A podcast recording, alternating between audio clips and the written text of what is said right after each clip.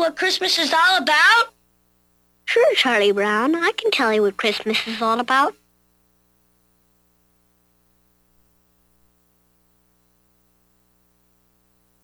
Lights, please. And there were in the same country shepherds, abiding in the field, keeping watch over their flock by night. And lo, the angel of the Lord came upon them. And the glory of the Lord shone round about them. And they were sore afraid. And the angel said unto them, Fear not. For behold, I bring you tidings of great joy, which shall be to all people. For unto you is born this day in the city of David a Savior, which is Christ the Lord.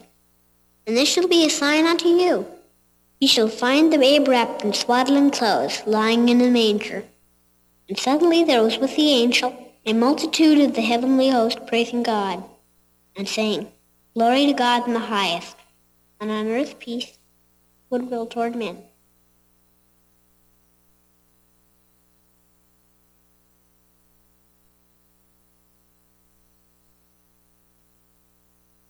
That's what Christmas is all about, Charlie Brown. I think that's 50 years old this, this year.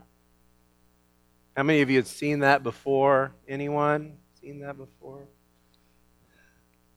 You know, the, the thought struck me a while back, and I can't prove this, but that was likely the first place I ever heard the Christmas story. That was likely the first place that I ever heard those words. I didn't grow up coming to church, didn't grow up in Sunday school and Christmas programs, and but every year we had to watch Charlie Brown Christmas. And every year I, I saw that and I heard those words. And I remember thinking as a child, those words are important. I don't know why, but they're, they're definitely important. I think that was the first time I encountered the, the Christmas story.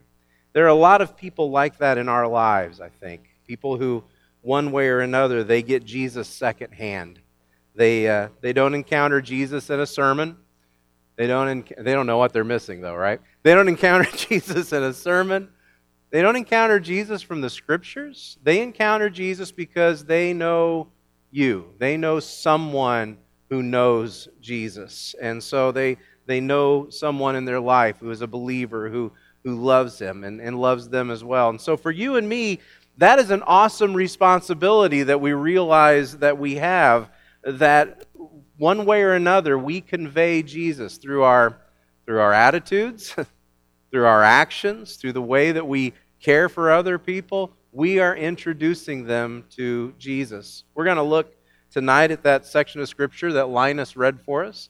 It's in Luke chapter 2, verses 8 through 14. If you want to follow along, we have those Bibles in the pews in front of you. It's page 870, or excuse me, 857.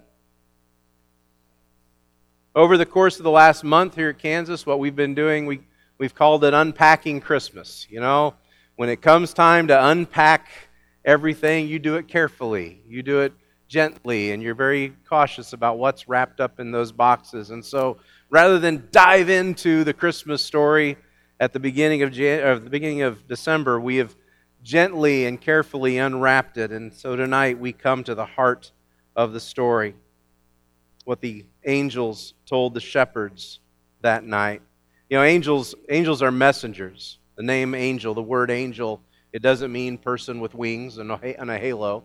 Uh, angel means messenger. And so, in that regard, when we share the message of Jesus with someone else, we're kind of like angels for people. We are doing their job. We are carrying the message of Christ when we share the good news. So, what message do we, do we convey? What do they see through us? What do they hear through us that points them to Jesus. I hope they see the message in us that the angels declared that night, beginning with those words that the angel spoke Fear not.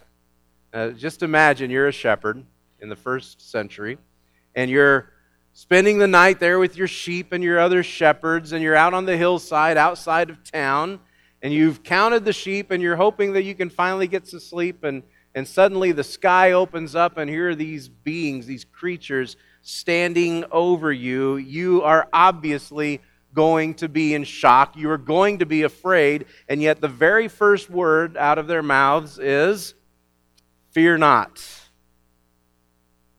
Do you realize that is the most common command in the Bible? Fear not. More common than all of the thou shalt nots that you know. More common than all of the here's what you should do's that you think you're supposed to do. Everything else that you think God expects out of you, everything that you think He wants you to do and doesn't want you to do, above all else, God wants you to fear not. He wants you to not be afraid. Over 80 times in the Bible, those words are spoken. Over 80 times they are commanded, we should not be afraid. You think we could get the point?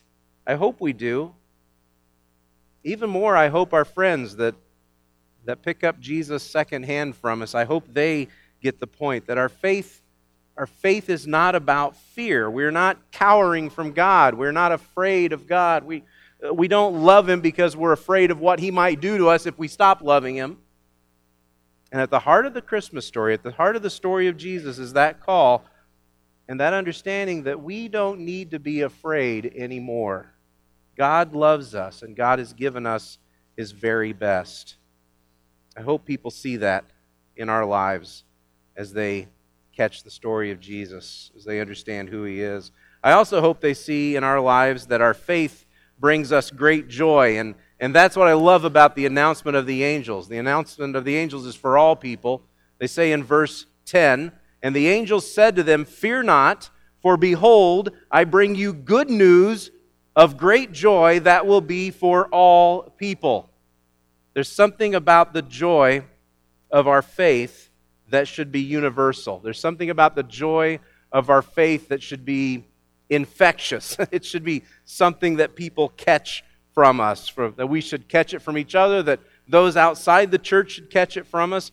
Something in the way that we live and something in the way that we respond to the struggles that we face, the difficult times that we face. People should see joy in who we are.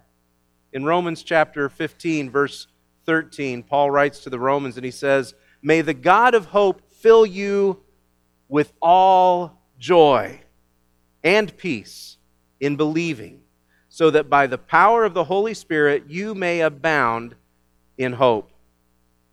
One of the problems that we have when it comes to trying to understand joy is we think that joy is happiness. We tend to equate joy with happiness and think that they're the same things. They're not the same thing. Happiness is dependent upon circumstances. If everything goes right, I'm happy. But if something goes wrong, if my plans get messed up, if something gets in the way, I'm not happy. It's easy to, to lose our happy. Happiness can change. If I don't get enough sleep, if I don't get fed on time, in our house, if Connor doesn't get fed on time, none of us are going to be happy. That's just the way it works. Happiness is fleeting, happiness comes and goes, happiness is based on circumstances. But that's not what joy is. Joy comes even when happiness isn't there. Joy comes even in the midst of troubles, even in the midst of sickness, we can have joy. In, in 2 Corinthians chapter 6, verse 10, Paul refers to himself and refers to, all, to Christians as sorrowful, yet always rejoicing. Sorrowful, yet always rejoicing. How is that possible? It's possible because joy is not the absence of trouble. Joy is the presence of God. You ever got that?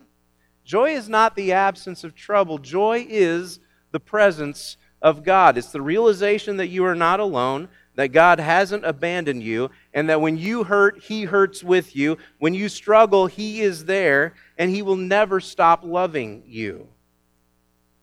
And that's with that understanding of joy, we're able to also to experience the peace of God. Those of you who are here Sunday after Sunday, you hear me talk a lot about peace. I, it seems to be one of my things that I go back to a lot. I think peace is very important. It's important because it's a promise from God and it's a sign of our faith. Way back in Isaiah, way back 600 years before Jesus was born, his birth was predicted by a prophet in Israel named, named Isaiah. And Isaiah predicted Jesus and referred to him as the Prince of Peace. And so, where Jesus is and where Jesus reigns, where, where he is supreme as prince, there will be peace. And so, that's, that's the sign that, that he is that He is reigning, that He is in charge. So, those situations where you feel no peace, the question that you have to ask yourself is Is Jesus really in charge of this? If I'm not feeling peace in this relationship, is Jesus in charge of this relationship? If I'm not feeling peace with this job I'm doing, is Jesus in charge of this?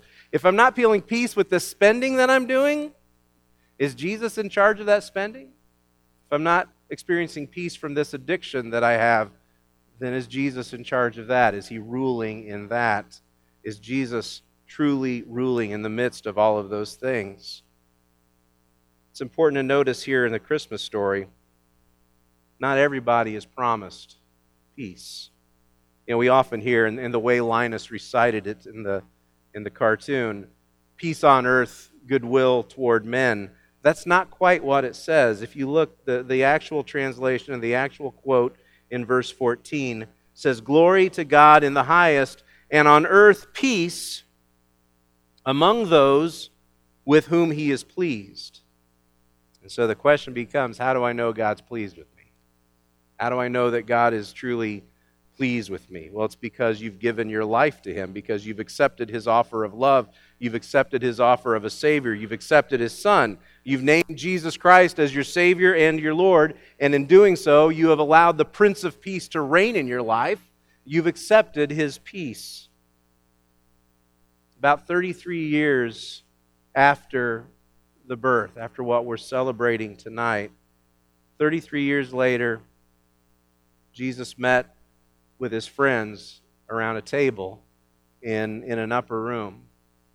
And they broke bread, they drank wine, and the next day he would be killed. He would be hung on the cross. But that night when they met together, what was, what was it that he promised them? He said in John chapter 14, verse 27, he said, Peace I leave with you, my peace I give you. Not as the world gives, do I give to you. Let not your hearts be troubled, neither let them be afraid. Peace, not as the world gives not through a peace treaty that nations can break or nations can try to alter or find a way around. No treaty to break, no agreement to cancel, but peace that he purchased with his own blood to be born and to die and to give his lives to us, for us. The angel said, Fear not. First thing the angel said, Fear not. It took about 50 years since that cartoon came out, but someone finally noticed that uh, when Linus says those words, fear not, he drops his blanket. Good. Show us that one. You know, Linus, the security blanket, right? Everybody remembers the security blanket. That's what kept him from being anxious. He always had to have that with him. And, you know, Linus was always clutching that blanket. I had a security blanket. How many of you? Anyone else have a security blanket? Anybody? Some of you have security trucks, probably. I don't know. You know, you've, you've got those things. I don't know what you've got. Anyway, you know, we've got those security blankets. We've got those things that we hold on to for, for safety and security, and, and we feel calm and we feel at peace because we have that security blanket. But when Linus says those words, fear not, he drops his blanket. Someone finally noticed it this year after all of these years. Now, I don't know if that was done on purpose, but knowing the faith that Charles Schulz had, I suspect it was done on purpose. I suspect it was a subtle message for us to consider what are you holding on to? What are you trying to build your own peace out of? What are you holding on to for your own sense of joy, for your own sense of fear not? Some people hold on to all kinds of things for security. Some people hold on to their possessions. Some people hold on to their wealth. Some people hold on to their 401ks. Some people hold on to those things that they've accumulated, thinking that those are going to give them peace, that those are going to keep them safe from all the things that they fear. Some people hold on to grudges. Some people hold on to those hurts that other people have inflicted on them because they think if I hold on to this, if I keep this close, then you can't hurt me again. And so I'll be safe if I hold on to this. But fear not.